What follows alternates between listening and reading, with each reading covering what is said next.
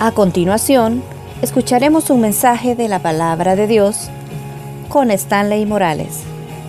Prepare su corazón. Comenzamos. Bendito Dios, gracias por la bendición que nos das. Gracias por darnos esta oportunidad de reunirnos, de escuchar tu voz a través de la lectura de tu palabra. Pon en nuestro corazón ese verdadero deseo de escuchar tu voz. Que no sea una mera tradición, Señor, o ritual el venir, congregarnos, sino que de verdad sea un deseo de nuestro corazón que nos hables. Bendícenos en una forma preciosa, limpia los aires alrededor de la atmósfera de este lugar, que todo el que esté escuchando este mensaje tengas preparada la bendición para sus vidas. Ayúdanos Dios, en el nombre de Jesús, amén y amén. Vaya conmigo a la primera carta de Pedro, primera carta de Pedro capítulo 5, primera de Pedro capítulo 5, versículos del 8 al 10.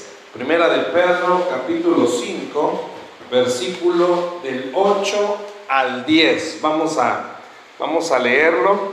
Primera de Pedro capítulo 5, versículos del 8 al 10. Vea si el que está en la par suya no anda Biblia. Siempre nuestro hermano lo proyecta en la pantalla. Primera de Pedro, capítulo 5, versículo del 8 al 10. ¿Lo tenemos? Ok, veamos lo que dice la escritura.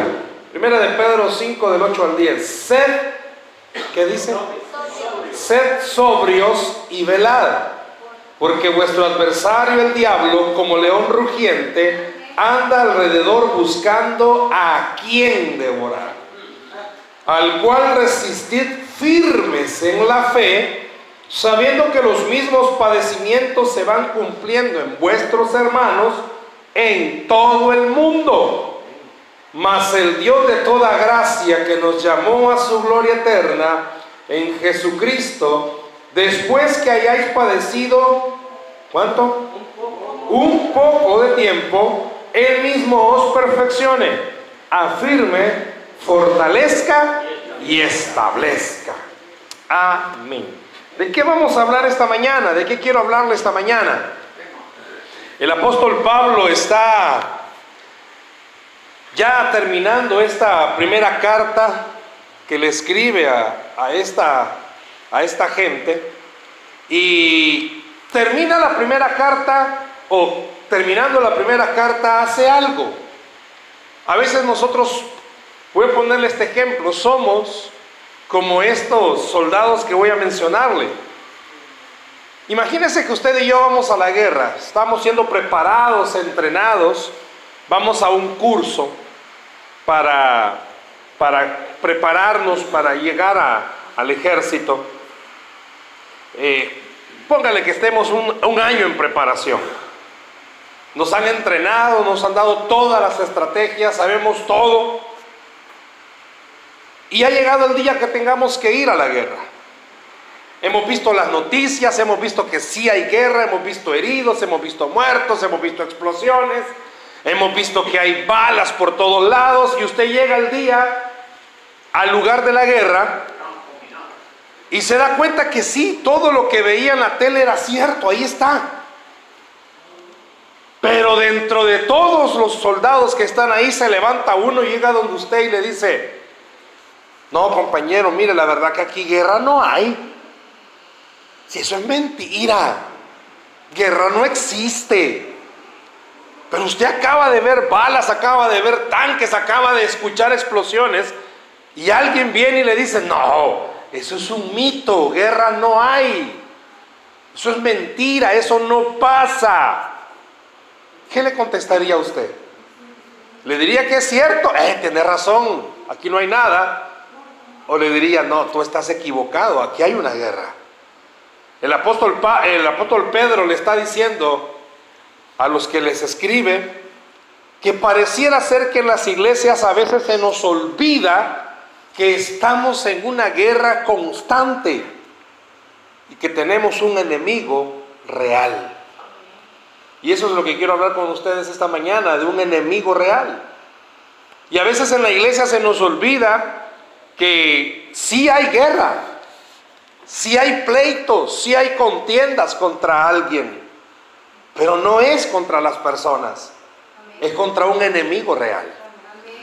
Y ese enemigo no solo ataca a la iglesia, no solo ataca a miembros de la iglesia, no solo ataca a ministerios de la iglesia, no solo ataca a siervos de la iglesia, ataca a su familia, ataca sus finanzas, ataca todo lo que usted hace y todo lo que usted quiere hacer. Estas semanas, me imagino porque ustedes son bien cibernéticos, ha habido una guerra en Twitter queriéndose destrozar a un predicador. Hay una guerra. Y sabe que a veces no es necesario abrir el Twitter o, abrir el Facebook o abrir cualquier red social. No, si es importante abrir los ojos que en la iglesia hay guerra. Y a veces no hemos entendido que el enemigo ha puesto los ojos sobre usted. ¿Sobre quién nos ha puesto? ¿Sobre quién nos ha puesto? ¿Por qué no lo dice fuerte? Sobre mí, dígalo, sobre mí. No, pero dígalo, sobre mí. ¿Sabe que el enemigo con el que usted y yo peleamos es tan real como el que está a la par suya? No estoy diciendo que el que está a la par suya es su enemigo, pero es tan real como el que está a la par suya. Bueno, en este caso pudiera ser sí, ¿verdad? Pero su enemigo es tan real como el que está a la par suya. ¿Cuántos? No me, no quiero exagerar, pero ¿cuántos cristianos no tenemos bien en mente, bien en claro, que todos los días, todos los días, ¿cuándo hermanos? Todos los días, ese enemigo va a tratar de votarlo. Todos los días le va a robar el gozo. Todos los días le va a robar la paz. Si no es en su casa, si no es con su marido, si no es con sus hijos, es en el trabajo o en la iglesia. Ahí nadie dice amén. En la iglesia. Si usted venía gozoso, usted venía gozosa. Y aquí le robaron el gozo. Aquí le robaron la paz. No, ya no vuelvo a ir ahí. ¿Usted cree que el enemigo, no sé cuántas veces usted lo ha pensado, pero el apóstol Pedro le dice en esta carta, comienza el versículo 8, sed sobrios. ¿Qué significa esa palabra sobrio? ¿Qué entienden ustedes por sobrio? Los que alguna vez en su vida tomaron saben qué es esto de ser sobrio. Sed sobrio. ¿Qué será? Nadie de los que está aquí tomaron alguna vez. Bendito Dios, qué iglesia más sana. Estos, estos hígados de estos hermanos están saludables. ¿Qué es ser sobrio? Dicen, hey, este anda sobrio. Este no se ha metido nada. Este anda en sus cabales. ¿Sabe qué significa? Cuando usted estudia esta carta y ve esta palabra que Pedro usa, ser sobrios, estaba diciendo, estaba, la palabra que usa, estaba enseñándole a la iglesia y les estaba diciendo, estén en sus cabales, usen bien sus sentidos. Eso está diciendo, porque alguien que está tomado no, está, no sabe ni lo que dice, va. No sabe, hasta se ríe, hasta por todo. Pero, no, no le viendo a William. Pero, cuando dice ser sobrio, se está diciendo esté en sus cabales, haga uso de sus sentidos en una forma correcta. Eso quiere decir ser sobrio. ¿Sabía usted que el alcohol hace que el oído disminuya su, su capacidad auditiva? ¿Sabe que el alcohol hace que el equilibrio se desaparezca en una forma gradual? ¿Sabe que el alcohol hace que la memoria se quede en un stand-by? Por eso después de una buena noche de toma, al día siguiente ni se acuerda. ¿Y cómo es que llegué a la casa? Por eso cuando Pedro dice, sed sobrio, se está diciendo, hagan uso correcto de todos sus sentidos. ¿En qué sentido? Valga la redundancia y cacofonía. ¿En qué sentido lo está diciendo Pedro? Hermano, hermana, de verdad, esto es lo que está diciendo, de verdad, reconozcan que ustedes tienen un enemigo. Eso está diciendo. De verdad, entiendan, tienen un enemigo. De verdad, eso es lo que está diciendo. De verdad, y por eso usa la palabra también, y velad. ¿Qué quiere decir esa palabra velad? Pedro lo que estaba diciendo es estén alerta, no se duerman. Pero ¿en qué sentido? Muchas veces usted y yo, hermanos, vivimos nuestra vida cristiana en automático. ¿Oyó eso? En inercia. Hacemos las cosas por inercia. Si usted va manejando, no va para ahí, pero como todos los días va para ahí, usted agarra para ahí. Y no iba para ahí, ay sí, no iba para ahí, dice. Porque hace las cosas por inercia, en automático. Y muchas veces nos levantamos todos los días en automático, hermano, hermana. Pedro está diciendo, como cristianos tenemos un enemigo real que desea por todas las formas que usted se pierda. Que usted robe, que el enemigo le quiere robar la paz. Que usted pierda toda esperanza. Y muchas veces usted no entiende por qué de la noche a la mañana usted se vuelve tan amargado. ¿Y cómo es eso? Yo ya ni paz siento de ir a la iglesia. No, es que la iglesia no tiene la culpa. Los hermanos no tienen la culpa. La culpa la tiene usted. ¿Por qué? Porque no fue sobrio y no veló. Y no entendió que su pleito no es con el que está a la par suya. Su pleito no es con su pareja, ni con sus hijos, ni con su empleador, ni con su vecino. El pleito es contra un enemigo que la Biblia nos ha dicho es real. Así como usted sabe que Dios es real, el diablo también es real, hermano. Y a veces bromeamos, ¿verdad? De que sí, que como el diablo no puede estar en todo lugar, por eso Dios hizo a las suegras para que le atormenten la vida a las personas. Bromeamos en ese sentido. O los William me ríe. Pero el diablo es real. Le voy a preguntar algo con mucha confianza. Esta semanita, bueno, hoy es, hoy es domingo, primer día de la semana, pero mentalmente nosotros consideramos esta semana de aquí para atrás. Esta semanita, ¿cuántos de ustedes, hermanos, les fue robado algo por el enemigo? Piense lo que estoy diciendo. Usted en su célula. Pastor, ¿sabe qué? Ya no voy a tener grupo. ¿Y por qué, hermano? No, ya no. Le digo algo, no está cerrando la célula la iglesia. Usted se está cerrando bendición. Usted está dejando que el diablo le gane. ¿Me escuchó? Usted está dejando que el enemigo le gane. Le hago una pregunta. ¿Usted cree que Jesús en sus tres años y medio de ministerio todo le fue bien? Oiga lo que estoy preguntando. No, hombre, si ni siquiera los más cercanos oraban con él una hora, ni su más allegado, pues, ni su equipo de trabajo, pues, Jesús tenía doce, de los doce tenía tres y de los tres tenía uno. Pero un día se lleva a tres, sus tres más cercanos, a interceder, a orar. Jesús orando y ellos durmiendo. No le iba bien. Tenía el tesorero que se agarraba de las cosas de ahí, y no había ni para comer. Hermanos, pregunto, ¿Quiénes de los que estamos acá creemos que nunca vamos a tener problemas por ser cristianos? Todos. Quizás saliendo de su casa, hermano, le va a pasar algo. Y usted tiene que entender, hay una guerra. ¿Por qué lo estoy diciendo? Vea lo que está diciendo Pedro aquí. ¿Por qué le está pidiendo que sea sobrio y que vele? ¿Qué dice el versículo 8? Creo que solo el 8 estamos ahí, sí. Porque vuestro adversario, porque vuestro adversario, el hermano Águila,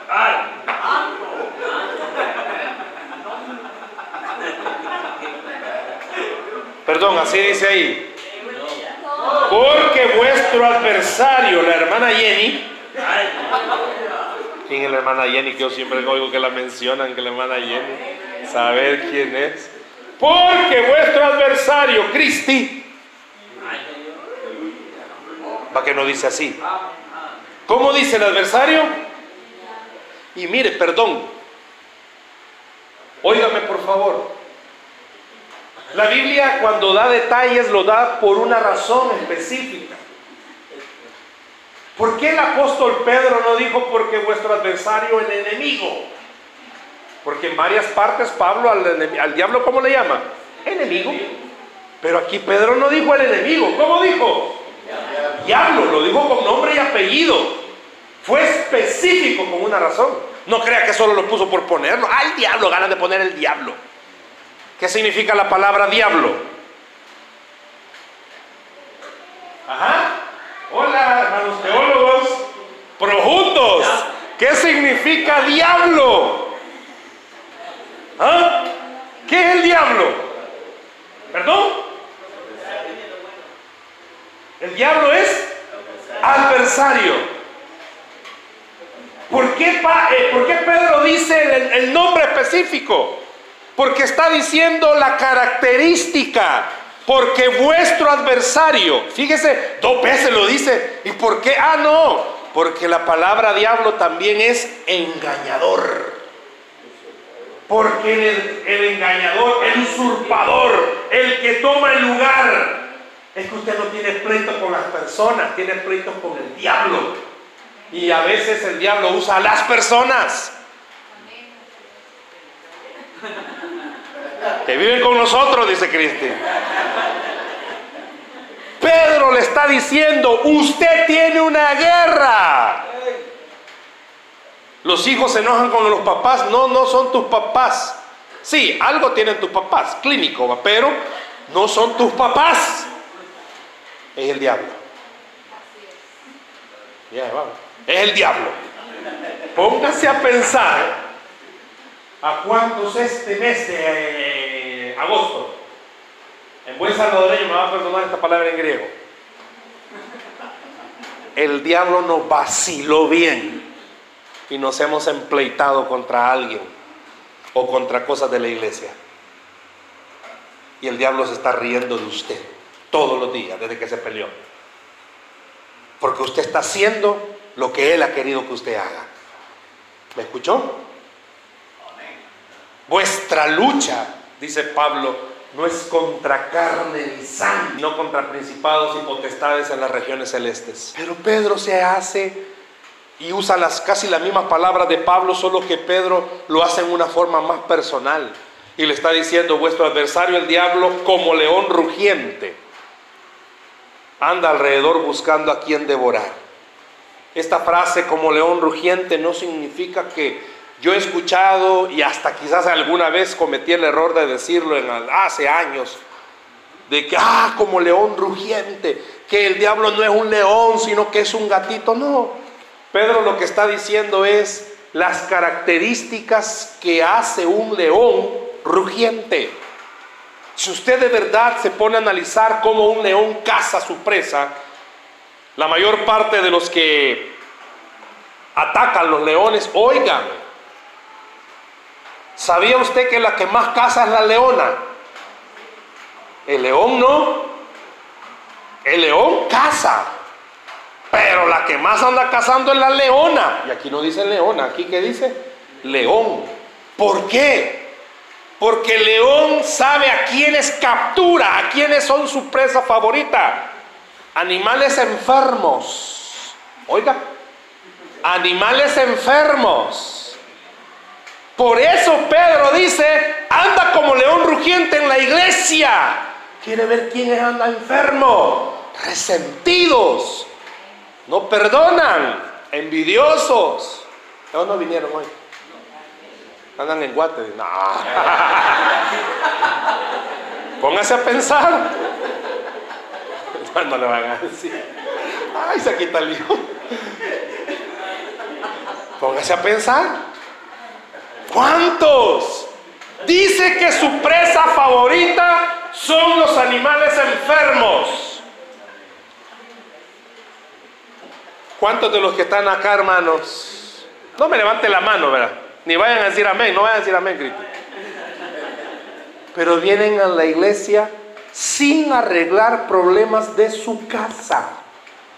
Están sentados los mismos miembros de la casa aquí en la iglesia como que si no ha pasado nada. Presas fáciles para el enemigo. Por eso usted siente que viene y no se llena. Está más bravo sale. Puedo seguir mencionando más enfermedades. Pero dice de que las presas fáciles de los leones son los animales enfermos. Pero también son los animales jóvenes, recién convertidos, que casi no tienen mucha comunión con el Señor. Veo a varios jóvenes aquí esta mañana. Así. Ah, y sabe que los jóvenes de edad, voy a aclarar, los jóvenes de edad son presas fáciles para el diablo. Porque en esta época en la que están nuestros jóvenes es más fácil pecar que en su época y mi época. Porque para pecar en nuestra época costaba. Porque no había mucho pisto para comprar cosas. Pero hoy todo está en el teléfono. ¿Por qué al joven le cuesta tanto buscar del Señor? Y ojo, mucho ojo. Quizás a veces yo me he puesto a meditar con mis hijos, 19 y casi 9. Y he entendido, estos días Dios me ha estado resonando fuertemente esto en mi mente. Creo que ya se lo dije aquí alguna vez. La única Biblia que yo puedo estar seguro que mis dos hijos van a leer en mi vida no esta de papel ni la que tiene el teléfono. De eso yo puedo estar seguro, que la única Biblia que mis hijos sí van a leer es mi testimonio y el de mi esposa. Y muchas veces uno dice, no, es que yo, como joven, mis padres no han sido buen ejemplo. Tenés razón, papá. Tu papá pudo haber sido lo peor, no lo peor, lo peor. Pero aquí es de comprender cada uno es responsable de sus decisiones. Y el diablo te está viendo porque sabe que no estás tomando buenas decisiones. Sos presa fácil para él. Pero también un león aquí en casa, no solo a los animales enfermos y jóvenes, sino que a los que están solos. Y cuando digo y uso la palabra los que están solos, no me refiero a solo solamente que no hay nadie a su alrededor. Usted puede estar rodeada de muchas personas y sentirse solo. Había un comediante, Robbie Williams, ¿se recuerda de él? Que se terminó matando.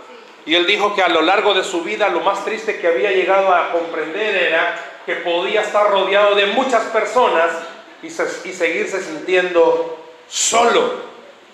El diablo sabe cómo está usted aquí. A veces uno puede ver a la pareja tomados de la mano y no necesariamente eso significa que estén bien. A veces usted mira que la familia viene completa y no significa que estén bien.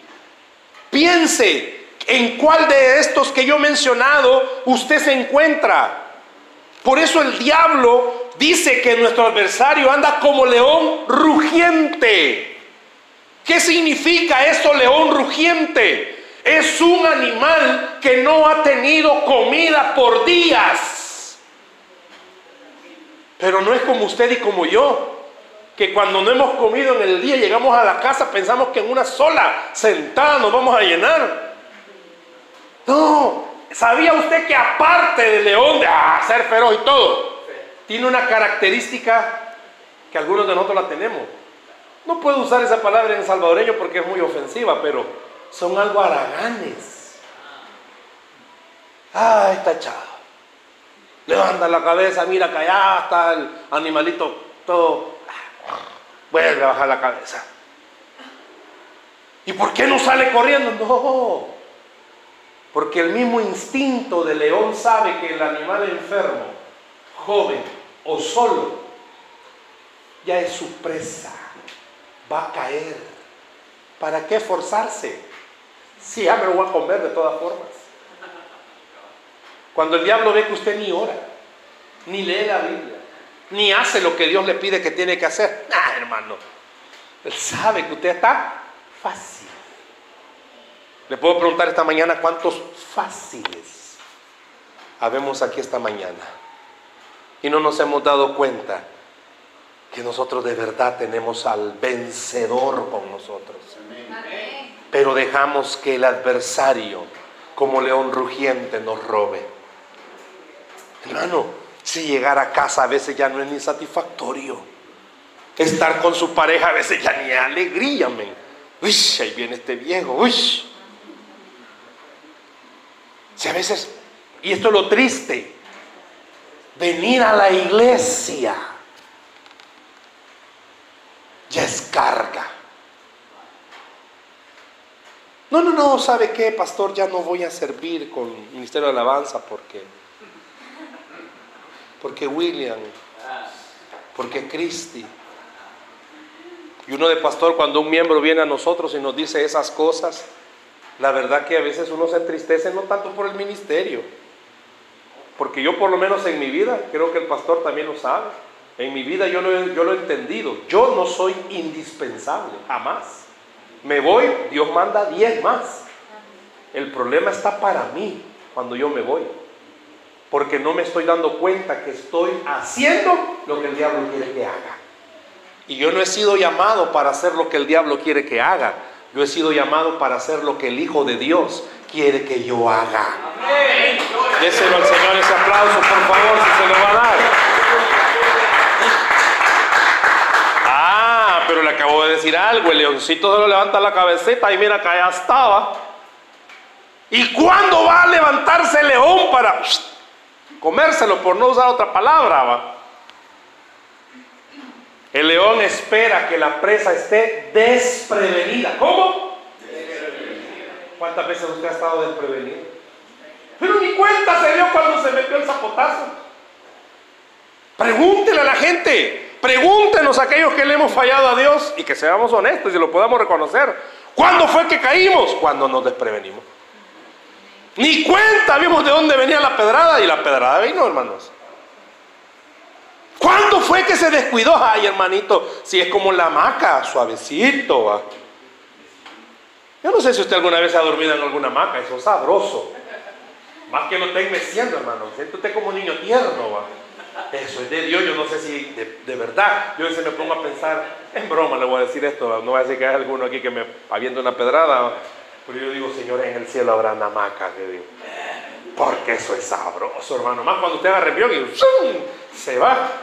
Y anda cansadito y agarra envión, cinco minutos, hermano. ¿Sabe que muchos de nosotros así andamos? Nos descuidamos. Me encantaría que esta mañana usted y yo pudiéramos ver hacia atrás y ver cuántas cosas en el Señor hemos perdido por desprevenidos. Pero esta mañana no se trata únicamente de decirle, mire todo lo que perdió. No, se trata de decir, usted tiene un enemigo que es real. Si usted ya perdió, levántese, porque al final lo que está diciendo es algo el apóstol Pedro. Tenemos a un Dios vencedor con nosotros. Pero muchos no hemos entendido esa parte. Pero sigamos, porque aquí hay mucho que desmenuzar. Apenas voy solo en el versículo 8. Sea sobrio. Yo le pido en esta mañana, hermano, hermana, pese, usted está en la cara, sea sobrio, despierte. Usted no tiene pelea contra las personas, usted tiene peleas contra su adversario, el diablo. ¿A cuánto nos ha engañado y nos ha mentido y ha jugado con nuestras emociones? Quiero decirle esto, usted no es indispensable, pero usted es necesario, porque usted refleja el poder de Cristo en esta iglesia. ¿Me escuchó? ¿Qué me está diciendo, hermano? Sí, usted no quiere servir en nada, no lo haga. Pero usted es necesario para que las demás personas entiendan algo. El poder de Dios reposa en mí. Y a pesar de que soy imperfecto, Dios me tiene en este lugar sirviendo. ¿Por qué no me hace un favor? Mira que está la par suya. A mí ya me va a seguir viendo. Mira que está la par suya. Y dígale, pero dígale fuerte. Quiero servirte. No, hermano, a mí no me mira, mira que está la par suya. No, dígale, quiero servirte. Pero dígale, quiero servirte. Y ahora pregúntele, ¿en qué te puedo servir? Quizás alguien le va a decir, y esto sabe que es lo triste, que alguien que le pregunte en qué te puedo servir se le va a quedar viendo y le va a decir, no, vos en nada. Pero bueno, sigamos. Dije que una de las cosas que el león espera es que su presa esté enferma, sea joven, esté solitario, esté desprevenido. Y esta es la parte donde yo más quisiera que usted meditara conmigo. Sabe que los problemas que vivimos a diario son los que nos ponen desprevenidos. Porque usted está más enfocada, enfocado en arreglar su problema financiero, en entender que ese problema financiero le está desviando la vista de su objetivo principal. No me voy a, a extender mucho, pero espero darme a entender con esto. No me malentienda, Dios no está interesado en arreglar su problema económico. Óigame, Dios no está interesado en arreglar su problema económico. Dios está interesado en su vida espiritual. El problema económico se va a arreglar solo cuando usted entienda que Dios está interesado en su vida espiritual. Muchos nos enfocamos, Señor, sacame de mi deuda, pero no oramos, ayúdame a crecer. Señor, ayúdame con mi problema de, de mi pareja, está bien. Pero ¿y por qué no le dice al Señor, arreglame mi problema de carácter? Amén. Óigame esto, Jesús dijo, busca primeramente el reino de los cielos y estas cosas vendrán por añadidura. ¿Qué cosas? Comida, vestido y techo, lo básico. Por eso le digo, Dios no está interesado en arreglar nuestros problemas económicos.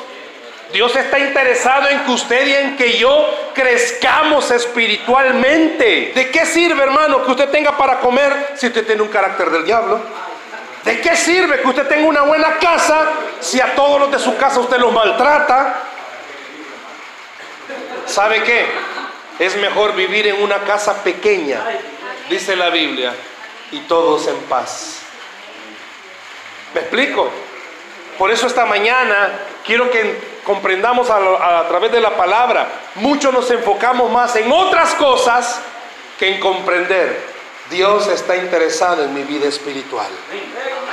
Dios está interesado en que yo esté en paz con Él, en paz con los hombres y en paz conmigo mismo. Dios está interesado en que yo que tengo problemas de carácter, que yo que tengo defectos de carácter, los vaya mejorando cada día. Él está más interesado en que Stanley Morales refleje más a Cristo a través de mi carácter a que la gente pueda decir, wow hermano, que bendecido está. Puedo estar bendecido pero podrido hermano. ¿De qué sirve eso? Dios está más interesado en que el que no es amable ore para volverse amable. Dios está interesado en el que tiene problemas de malas palabras, ore para ya no decirlas.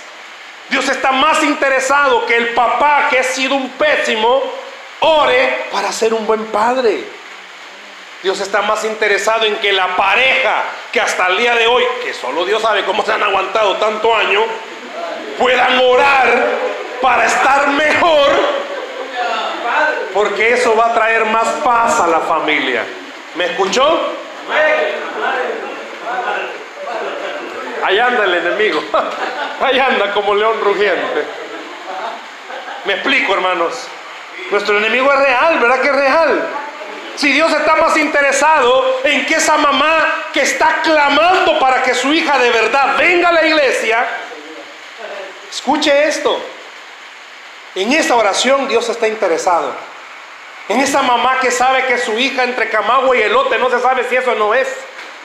¿Cuántos miembros de nuestras iglesias, hermano, el viernes tienen una gran lucha porque tienen que ir a chupar? Y tiene a un miembro de su familia orando para que no vayan a tomar. ¿Sabe qué es la oración que Dios está interesado? No estoy diciendo que no está interesado porque usted está enfermo. No estoy diciendo que no está interesado que usted tiene deudas. No me malentienda, se lo dije.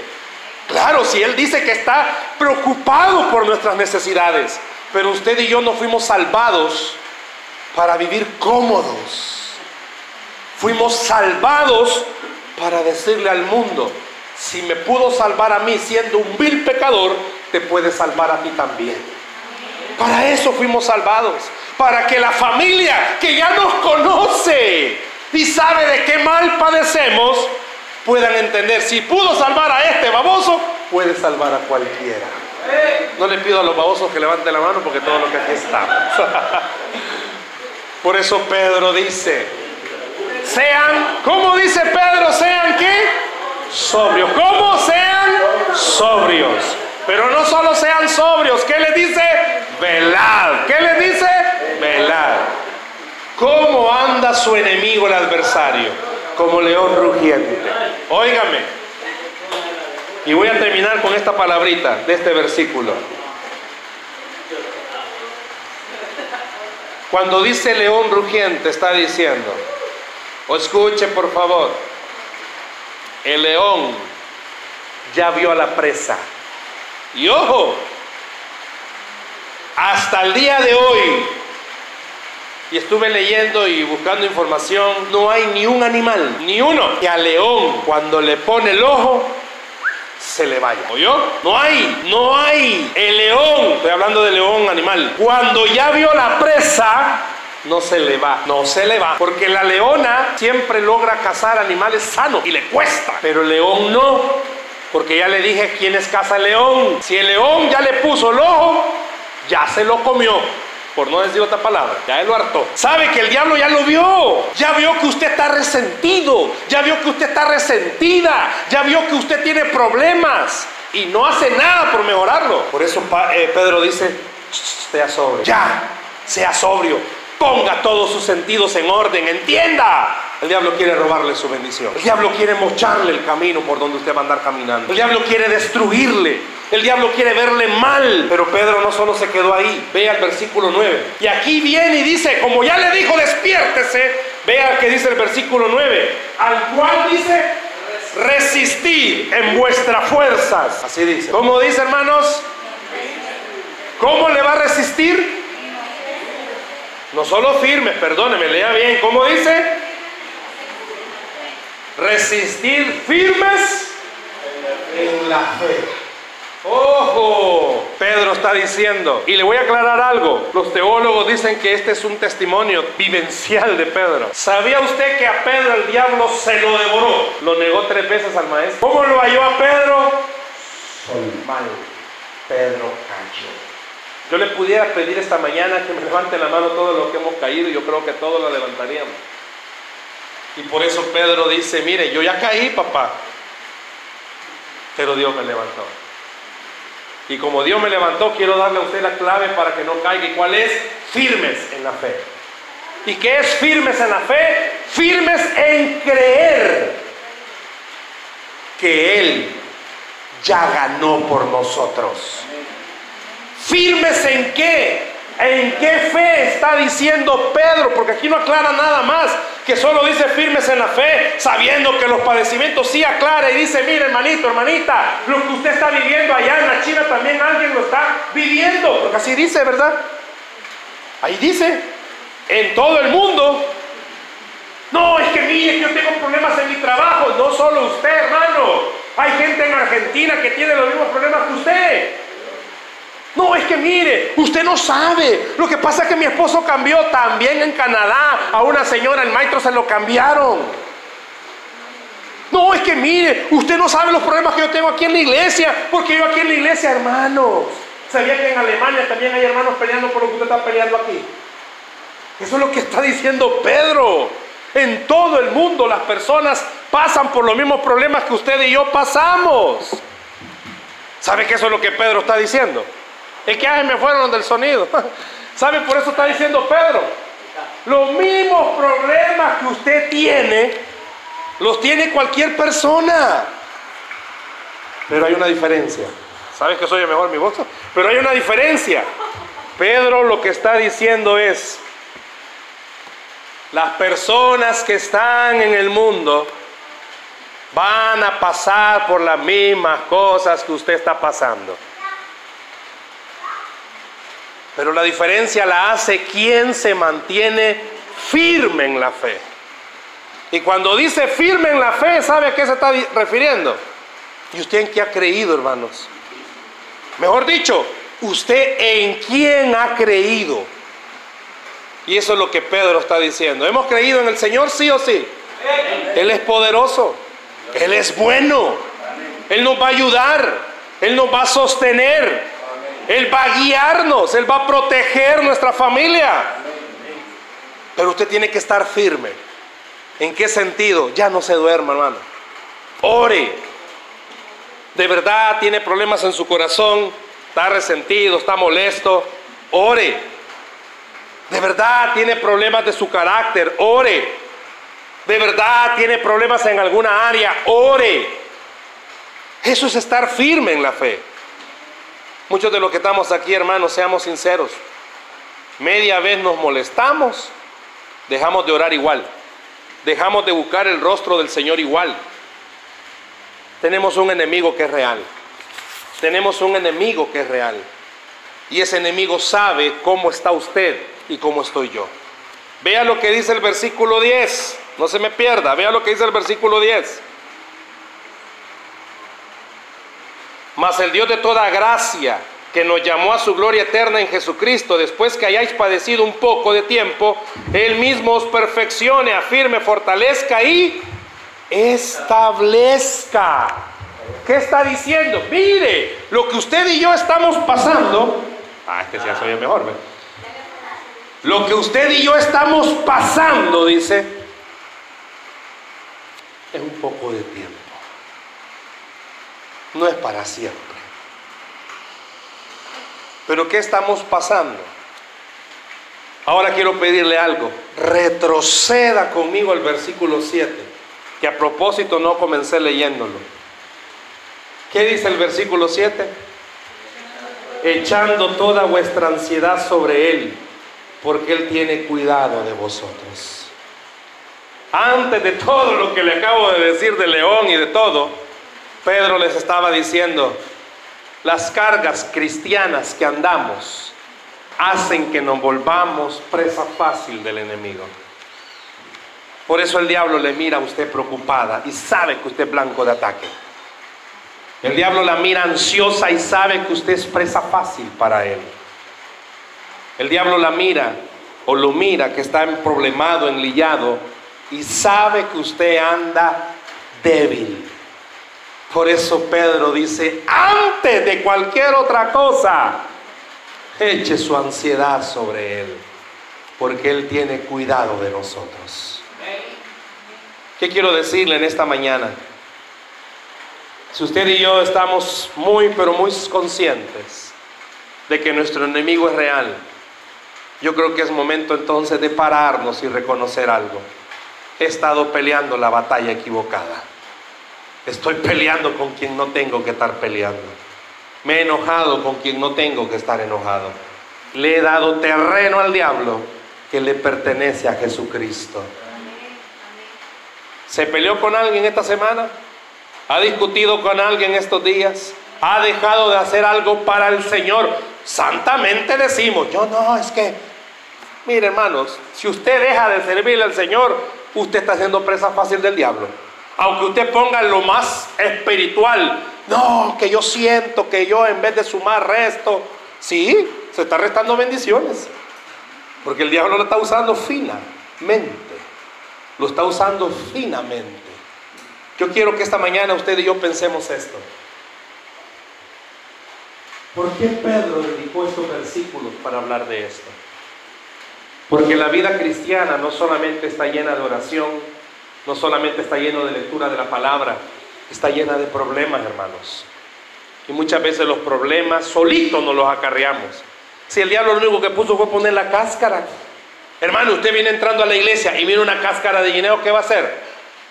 Apartarse o levantarla. Pero más de alguien con fina confianza lo voy a decir, va. Va a probar qué tan duro es el suelo, va. Va a poner su patita y ver de platanazo. Le pregunto esta mañana cuántos platanazos nos hemos dado. El león anda alrededor. Le anda dando vuelta, hermano. Porque ya le puso el ojo. Pero esta mañana el Señor le está diciendo, te quiero, y así dice el versículo 10, ese problema te va a perfeccionar. Esto te va a perfeccionar. Que reconozcas que has dado terreno al diablo, pero que ahora quieres retroceder y dármelo a mí, te va a perfeccionar. Te va a afirmar, te va a fortalecer y te va a establecer. ¿Qué está diciendo? Esto que usted ha estado pasando lo va a hacer un mejor cristiano. Y va a entender algo. Tengo que estar sobrio. Tengo que velar. Porque el enemigo anda por todos lados. Pero mayor es el que está en mí que el que está en el mundo. Mayor es el Señor que el que le está queriendo devorar. Usted y yo tenemos un enemigo, hermanos. Usted va a decidir qué hacer. Cuando le declaran la guerra a alguien, ¿qué hace a quien le han declarado la guerra? Se da por vencido. Es mayor que nosotros ese ejército. Dios con Gedeón mostró algo. Solo le permitió 300, porque no eran Gedeón y los 300. Era el poder de Dios. No es usted, no soy yo, es el poder de Dios. Más oración, más lectura de la palabra, pero sobre todo esté firme en la fe. Reconozca que su enemigo es real. Si usted ya falló, levántese, acérquese y diga, perdóneme, le di terreno al enemigo. Si usted le dijo al pastor, ya no voy a hacer esto, venga nuevamente y dígale, pastor, aquí estoy, he entendido. Mi lucha no es contra carne ni sangre, es contra un enemigo y se llama Satanás. ¿Por qué no en esta mañana usted piensa que el enemigo le ha robado paz? No, hombre, levántese. Dios es Dios de paz. Le ha robado gozo, levántese. Él es mi gozo. Y en su presencia hay plenitud de gozo. Sea lo que sea con lo que usted se esté enfrentando, mayor es el Señor que lo que usted está peleando. Dice la Biblia que al que cree, todo le es posible. Denle un aplauso al Señor, por favor, en esta mañana.